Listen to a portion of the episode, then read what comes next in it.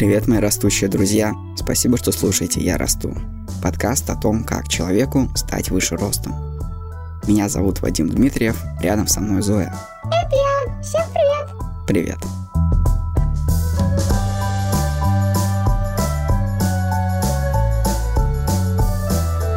Это будет завершающая часть моей истории увеличения роста. Расскажу, как занимался, как питался и что в итоге получил. Вряд ли получится вспомнить все, но постараюсь сделать лучшее, что могу. Надеюсь, ничего критически важного не забуду. Если вы только сейчас присоединились к подкасту и не слушали предыдущие части истории, то можете найти их по ссылкам в описании. Что ж, не будем долго задерживаться. Да, погнали.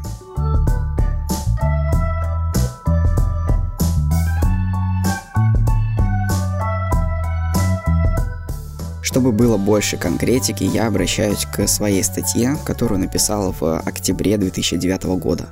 Эта статья много раз обновлялась. Последнее обновление было в 2017 году, когда я делал видео для YouTube. Тогда я ее заново вспоминал и дополнял. Сейчас я нашел конкретные данные, дополнительные, в том числе из медицинской книжки, и опять же немного обновлю информацию. Итак, Продолжим с того, на чем остановились в предыдущем выпуске. По приезду к дедушке и бабушке я начал заниматься с места в карьер. В первый месяц план был такой. Я просыпался, завтракал, утром была тренировка. На ней я делал упражнения из методики Нарбекова. Они занимали около 30 минут. Если быстро делал, то повторял комплекс. А также занимался силовой тренировкой, подтягиванием и висами на турнике. Иногда с утяжелителями в виде бутылок воды, иногда со своим весом. Пытался визуализировать, что тело растет, тело удлиняется. Не знаю, получалось или нет, но такие рекомендации были, и поэтому я старался следовать им как мог. Также делал различные махи, которые мы отрабатывали на единоборствах. Иногда с единоборств брал еще и растяжки. Висел на турнике, делал полусолнышко, растяжки, прыгал на скакалке, много прыгал на сене, все это занимало примерно 2 часа. Что такое полусолнышко?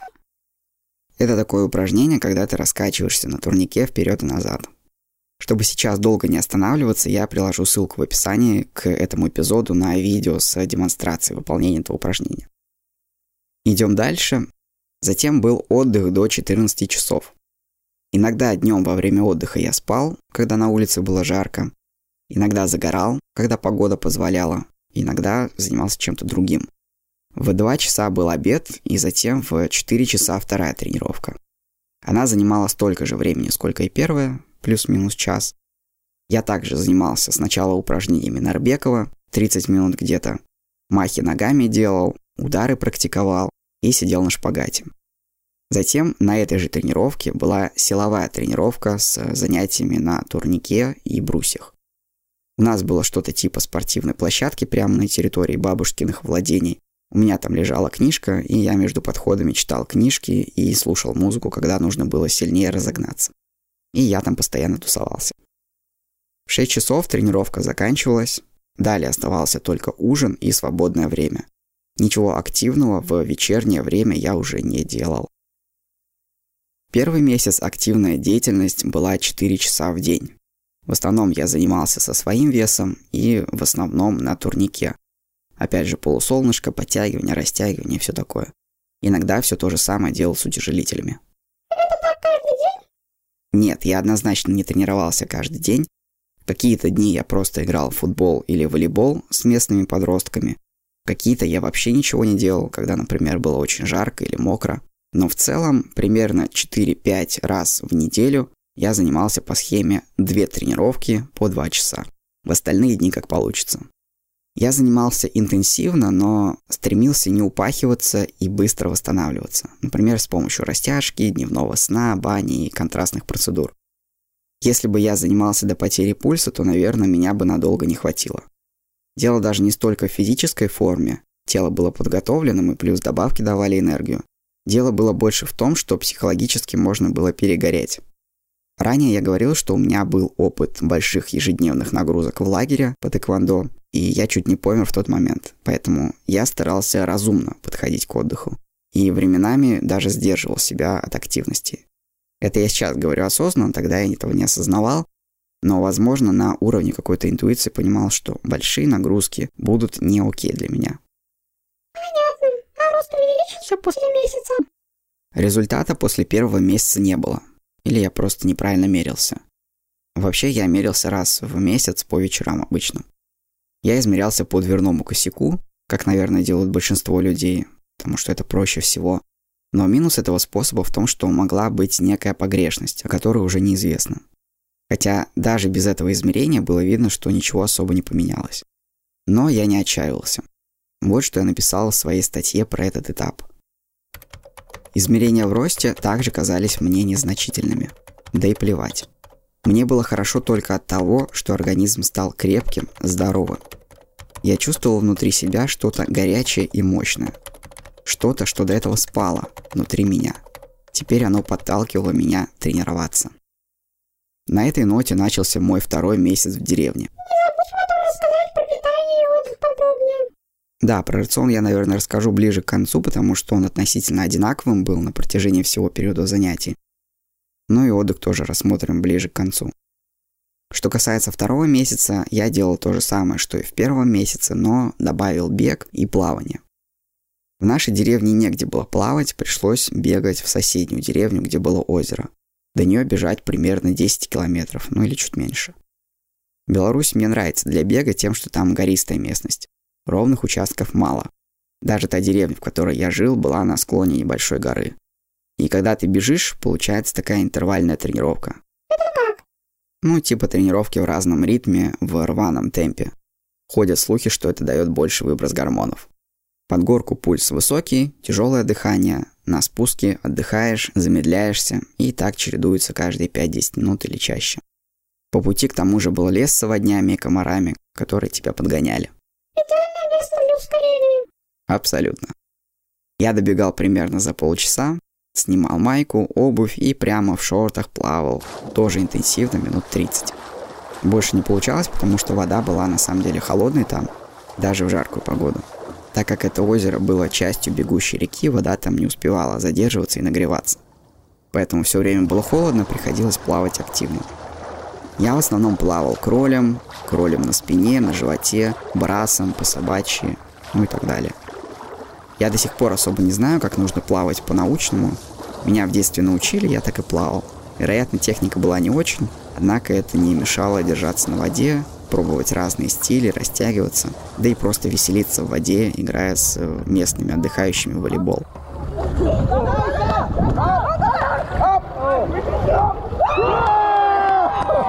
Через полчаса я выходил из воды, минут 10 шел в сторону дома пешком, обсыхал, Полотенце я с собой не брал. Потом уже одевал майку, обувь и бежал обратно еще 10 километров. На обратном пути отдыха почти не было, потому что нужно было не остывать, чтобы не заболеть. А уже домой, когда я прибегал, тогда уже переодевался и отдыхал. У тебя в такие дни еще были тренировки? У меня была утренняя тренировка, обычно двухчасовая, а вместо вечерней я делал эти забеги, чтобы поплавать. Реже бегал вместо утренней тренировки, так как утром была жара, и все-таки бегать по жаре не особо приятно. По этой причине бегал вечером. В среднем три раза в неделю я так бегал, иногда реже. Во второй месяц приехал мой двоюродный брат. Прежде он приезжал вместе с родителями раньше, только на выходных, но потом приехал ко мне на постоянку и стало веселее.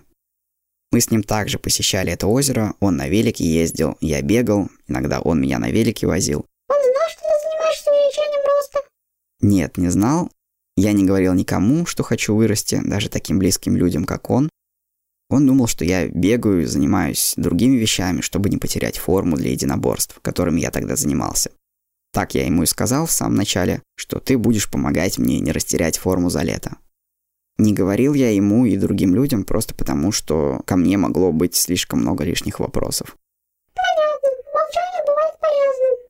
В моем случае это была необходимость. Даже сейчас никто из моих родственников не знает, что я делал тогда и для чего.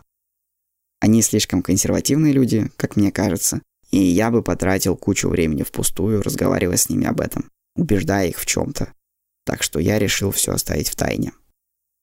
В общем, мы с моим братом плавали вместе, там еще дальше по реке была тарзанка, Мы ее, кстати, не сразу нашли, но когда нашли, это было большое счастье летать на ней над речкой. Там же дальше был еще склон для прыжков. Я тогда занимался акробатикой, и мне безумно нравилось прыгать в воду, делая разные сальто и вертушки. А еще был рядом магазин, где крутилась местная элита, и бывало, что мы там тоже находили компании, и с ними еще шли играть в волейбол или футбол. В общем, мы начали задерживаться на этой речке допоздна, потому что там было очень весело. Параллельно в своей деревне мы начали с братом драться, отрабатывать приемы, удары. У моего брата удары довольно тяжелые, он в Минске профессионально футболом занимался. И когда мы начали бить друг по другу, поняли, что это не лучший вариант. У нас еще не было щитков к тому же. Было больно, в итоге пришли к тому, что соорудили грушу из мешков, опилок, песка и уже били по ней. Для раздражения роста такие удары полезны. Да, для стимулирования роста костей. По вечерам обычно во что-то играли, чаще всего в футбол или волейбол с деревенскими парнями. Расскажи, сколько ты спал?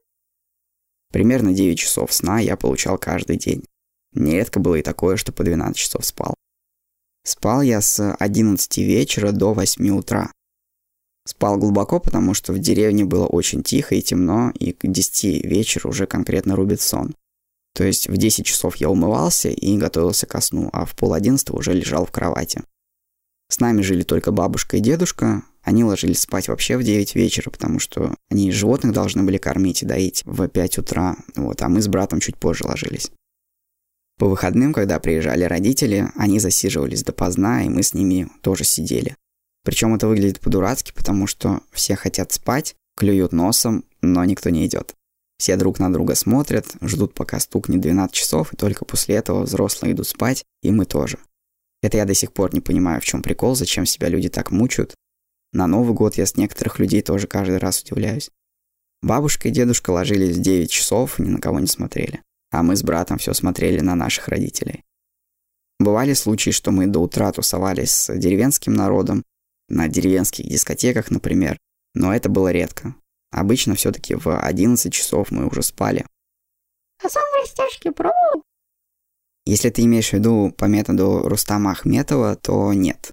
Тогда этого еще я не знал. Но я делал другое. Долгое время я подкладывал кирпичи под кровать со стороны ног. То есть сделал небольшой уклон, чтобы поднять ноги. Я начал это делать еще в Питере, подкладывал доски, Вычитал на форумах, что это даст дополнительное растяжение во сне за счет того, что гравитация тебя будет растягивать и вот удлинять. И я так иногда спал. В деревне я это в какие-то периоды тоже использовал, но не сказал бы, что это было суперэффективно. В этом плане растяжки по методу Ахметова эффективнее, как мне кажется, поэтому, наверное, на этом не стоит долго останавливаться. Вырасти получилось на второй месяц? Да, что заслуживает внимания, так это то, что во втором месяце тело и ноги начали болеть во время сна. Иногда просыпался среди ночи и не мог пошевелиться, приходилось спать на одном боку всю ночь. Тогда я думал, что это из-за того, что я много бью ногами, по груше и по брату. Может быть и так, но боль была в основном по ночам, и сейчас я думаю, что кости начали расти и давить на нервы, а кости в основном растут ночью. И подтверждает эту догадку то, что за второй месяц я прибавил 2 с небольшим сантиметра. Это была первая прибавка, которую я увидел от более чем двух месяцев занятий.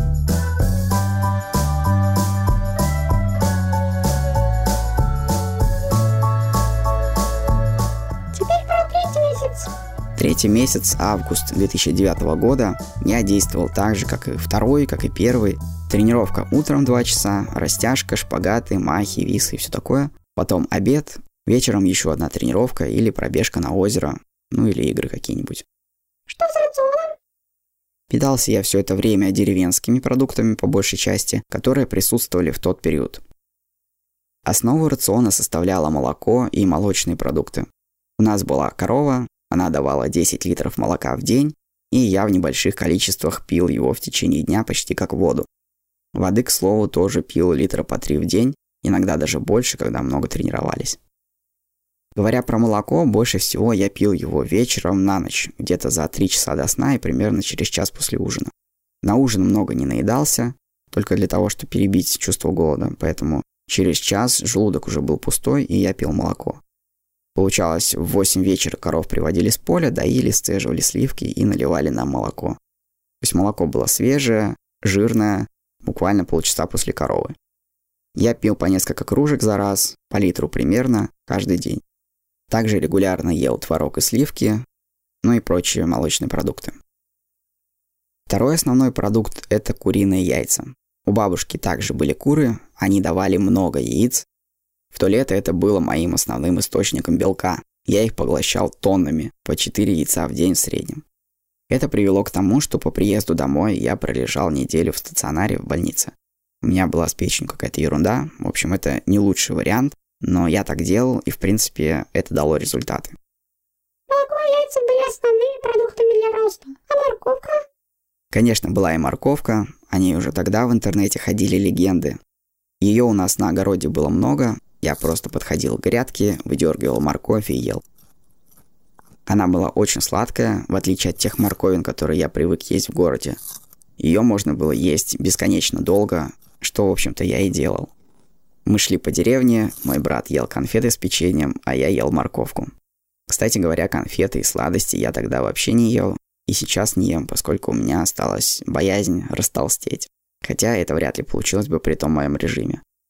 Из других сладких продуктов были, пожалуй, только фрукты, тоже с огорода, то, что росло в тот момент, там яблоки, груши и прочее. Но и то я бы не назвал это очень сладкими продуктами. Некоторые магазинные яблоки на их фоне кажутся такими, как будто их искупали в сиропе. А те, которые растут на грядке, они какие-то другие, менее сладкие. А соки выжимали? Выжимали, но редко. Иногда мы выжимали морковный сок, но поскольку с ним было много возни, и кожа от него сильнее красилась в оранжевый цвет, я употреблял его редко, в основном все-таки я употреблял продукты в цельном виде. Еще наш дядя, который любит охоту, регулярно привозил нам мясо диких зверюшек, типа кабанов и уток. Иногда мы ходили сами на рыбалку, и тоже речную рыбу я добавлял в свой рацион пару раз в неделю. Ну и временами тот же дядя, он еще и к тому же любитель рыбалки, привозил нам мешок рыбы, типа щуки, леща, форели, угрей и так далее, и тогда я ел рыбу почти каждый день. Но это было такие периоды, максимум неделю. Продуктов с магазина не было? Но если говорить в процентах, то, наверное, процентов 20 моего рациона это были магазинные продукты. И 80 свои. То есть они были, но их было мало. Потому что, во-первых, магазинов в нашей деревне не было. Один из ближайших был как раз рядом с той речкой, где мы плавали. Ну и вообще особой необходимости и желания покупать магазинные продукты тоже не было. Из города нам привозили всякие арбузы и дыни, но если глобально посмотреть, то это была очень малая часть моего рациона тогда. Я ел много, и преимущественно это были все-таки не покупные продукты, а свои. Молоко, яйца, мясо, рыба, фрукты, овощи, зелень, ягоды и так далее. Ну что ж, пора. В итоге мой рост после трех месяцев был близок к 172 сантиметрам. Вот что я написал тогда про августовский период занятий. Остаток лета прошел примерно в том же ключе, что и первые два месяца. Тренировки, тренировки, отдых. Я стал понимать простую вещь. Не в 175 сантиметрах счастья, а скорее в том, что я делаю все возможное для того, чтобы вырасти. Я гордился собой. Очень. Последнее измерение роста я сделал в конце августа, и они меня не сильно порадовали. 172 сантиметра. Но я и не расстроился. На тот момент это был мой максимум. То есть за третий месяц я прибавил еще пол сантиметра. То есть практически ничего. 31 августа я вернулся в город, и вот интересный момент про этот день, который я отметил в своей статье. Вот так и закончилось мое лето. Быстро. 31 августа я уже был дома и разгребал свои вещи. Помню один примечательный случай. Когда я зашел в квартиру, тумбочки и стулья показались мне ниже, чем были до отъезда – все стало меньше. Конечно, на самом деле ничего не изменилось. Просто те несколько сантиметров, которые я прибавил, позволили мне взглянуть на мир по-другому, более уверенно, свысока. И пусть я не стал высоким, но и провалом это назвать нельзя. 31 августа я вернулся в город, пролежал неделю в больнице, пока мне с печенью возились. Как я уже сказал, по-видимому, дело было в большом количестве куриных яиц, непонятно, что конкретно, потому что я-то себя чувствовал замечательно, Но врачам, видимо, не понравилось, что у меня на лице появились какие-то высыпания наподобие веснушек. Может быть, для профилактики меня закрыли в больнице. Может, еще что-то, не знаю. Конечно, больница это была ад. После такого яркого динамичного лета целую неделю сидеть в четырех стенах и смотреть в потолок – это был не самый приятный опыт. Но и это я тоже героически преодолел. К врачу-эндокринологу на осмотр ты ходил? Ходил, но уже после того, как я выписался из больницы и порешал другие дела. Дальше как раз приведу выдержку снова из той статьи 2009 года, которую я написал для сайта «Я расту». Здесь диалог меня и врача. Доктор. С чем пожаловали? Я. Хочу увеличить рост. Доктор посмотрел на меня с ног до головы и сказал. Хм, а действительно серьезные проблемы у вас есть? Я. Это серьезно. Доктор. Шучу, присаживайся. Мужик оказался профессионалом. Мигом рассказал мне все особенности позвоночника и способы растяжки костей. Кстати, про перекладину и висение на ней не сказал ни слова. Основная мысль была, тебе повезло, что ты такими нагрузками себе не заработал настоящих болезней. Дальше я спросил, и что вы посоветуете? Может, гормоны? Доктор. Я, конечно, могу выписать гормоны, но боюсь, лучше тебе не станет. Тут только плавание поможет и правильное питание. Все остальное может навредить. Большая нагрузка, кстати, тоже. Не такой уж ты и маленький. Сколько твой рост? 175 где-то? Я. Меньше. 172. Доктор. Становись сюда, сейчас посмотрим. 174 и 2 сантиметра. В моей медицинской карточке от 22 сентября 2009 года доктор написал Рост 174,2, вес 64,5 килограмма. Откуда эти 2 сантиметра? Я был удивлен не меньше. Возможно, тогда, 22 сентября, когда я пришел в поликлинику после лета, было утреннее время. Потому что я не помню, чтобы вечером вообще когда-либо ходил в поликлинику. Если так, то получается не совсем корректное измерение роста. Рост все-таки надо мерить вечером, потому что за день он проседает из-за гравитационного давления как раз на несколько сантиметров, что в принципе подтверждается на моих собственных измерениях. И еще один момент, который, думаю, тоже внес коррективы, это то, что я перед замером лежал в больнице. А когда долго лежишь, то тело распрямляется. Я очень мало там ходил, много спал и мало ел. Теперь понятно, почему ты стал таким худым. По большей части да. Я похудел сильно из-за этого. Но, в принципе, это не страшно, потому что если рассчитать индекс массы тела мой, то для парня моего возраста и роста это, в принципе, нормальный вес. До лета я был 66,3 при росте 168 сантиметров. Это записано в медкнижке 11 апреля. Больничная еда была, откровенно говоря, ужасная. Я ее не ел, а ел только то, что приносили родители и друзья. Это было немного, и в основном это были различные фрукты. Да и в целом есть не хотел и делать ничего не хотел. Видимо, действительно стал больным. Больница делает больным даже когда здоров. Так что лучше обходить ее стороной. Может от того, что ты много лежал и спал, рост добавился? Лежачем положении проще костям расти? Если только совсем чуть-чуть, потому что дальше меня мерили в военкомате через год, поставили рост 173 сантиметра. То есть 1 сантиметр уже ушел. После армии в 20 лет рост был 173,5 сантиметра. Ну и мои измерения тоже в районе 173 сантиметров. В общем, да, пытаясь как-то суммировать данные, получается, что мой рост был 168 или 169 до занятий, а после 173 или 174 сантиметра. В итоге 4 или 5 сантиметров. Неплохо? Ну да. До сих пор я остаюсь 173 сантиметра.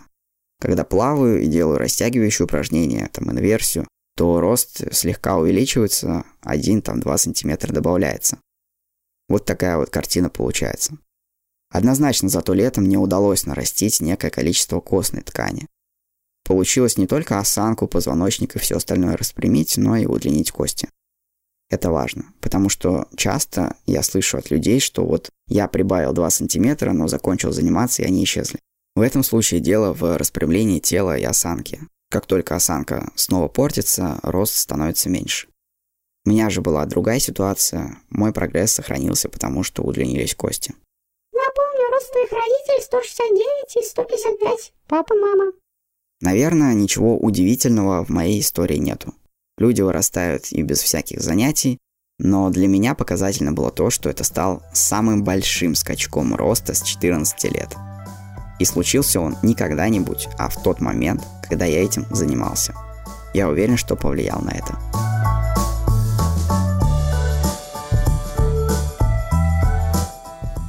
Сегодняшний выпуск будем зафиналивать. Надеюсь, я никого не перегрузил данными. Мне кажется, ничего лишнего не говорил. Более того, некоторые части я специально упустил. Например, принципы питания и тренировок, которые я использовал, но думаю, лучше делать это в отдельных записях, а не пытаться вместить вообще все в один короткий выпуск. Если хотите знать что-то еще, то присылайте свои вопросы к нам.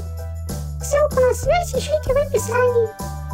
Слушайте подкаст на любой подкастной площадке или прямо на сайте Яростуру в разделе «Подкаст».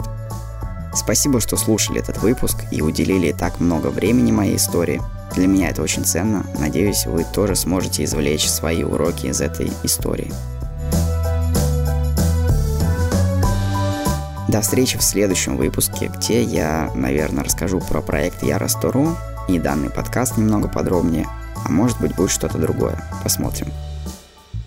На этом здесь все. Меня зовут Вадим Дмитриев, это Зоя. До встречи в подкасте «Я расту».